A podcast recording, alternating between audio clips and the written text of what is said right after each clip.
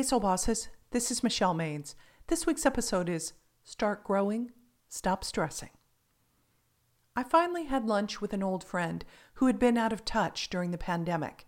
He gave a long sigh when we talked about returning to corporate life. Then he winced. Frankly, I'm not ready to flip the switch. My world is bigger than work. Does your jaw also clench when you think about going back to competing, gaming others, or forcing? Then here's a radical idea. Instead of using your creativity to play a zero sum game, play a new game, fueled by fun. Think of all the activities that sprang up during lockdown that made your world bigger than work. Perfecting your sourdough starter, baking with your kids, picking up an instrument you used to play, or boning up on a language before your next trip abroad. Those activities didn't just pass the time, they brought two essential qualities to life fun and flow. And approaching life with an adventurous, fun vibe is definitely worth having in your back pocket as you return to the real world. Let me tell you how a famous author's life eased when he shifted his creative focus from winning at everything to growing. Here's Kurt Vonnegut telling about his turning point. When I was 15, I spent a month working on an archaeological dig.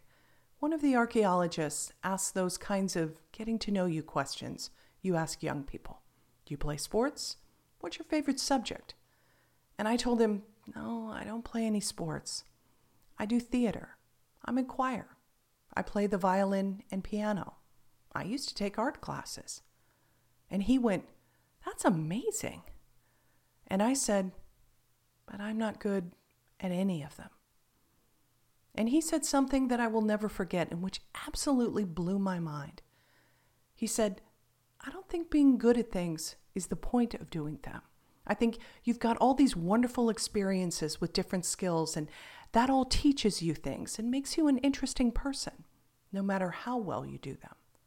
And that honestly changed my life because I went from a failure, someone who hadn't been talented enough at anything to excel, to someone who did things because I enjoyed them.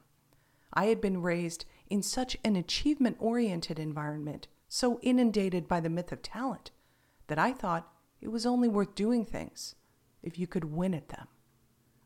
Did you catch how Kurt Vonnegut combined the soft skills of creativity and discernment? He exchanged the stress that accompanied having to be the best at whatever he tried with the smart choice to learn and grow. As a result, his career as an author didn't suffer as he pursued having a full life. It blossomed over 50 years with a shelf full of bestsellers. When you think back to your pre lockdown world, was there an area where you were like Kurt Vonnegut, thinking the only way to thrive was to excel and receive recognition? Did you constantly judge yourself for not measuring up to others? Scorekeeping probably made you feel constrained worried, and miserable. And that's no fun. The idea that there's a benefit to creative tension is a myth. So turn the page from stress and design life 2.0 from joy and what captures your imagination. Here are three ways to begin. Make it fast by taking 30 seconds to affirm my natural creativity is a constant source of fresh, fun ideas. Make it deep by taking 30 minutes to ask yourself, How can I create from joy? Do you need to stop comparing yourself to others? Keep your sense of humor when mistakes happen? Or envision positive results? And make it real by allowing yourself to have fun and experiment. Diffuse the pressure by focusing on expansion rather than perfection. Pinterest crafting fails, broken guitar strings, and kitchen disasters are going to happen.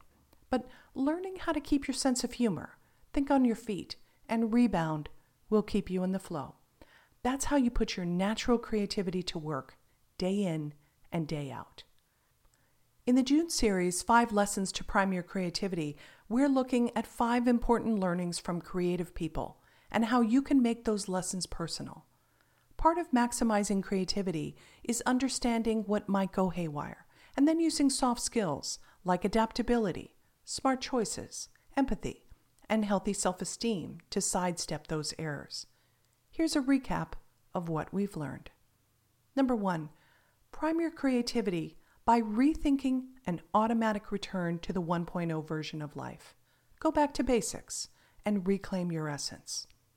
Number two, prime your creativity by listening to hunches from your instincts about what's right for you rather than allowing choices to be dominated by outside pressures. Align, then design. Number three, prime your creativity by replacing tunnel vision with experimentation. Stay open, curious, and teachable, and take the detour.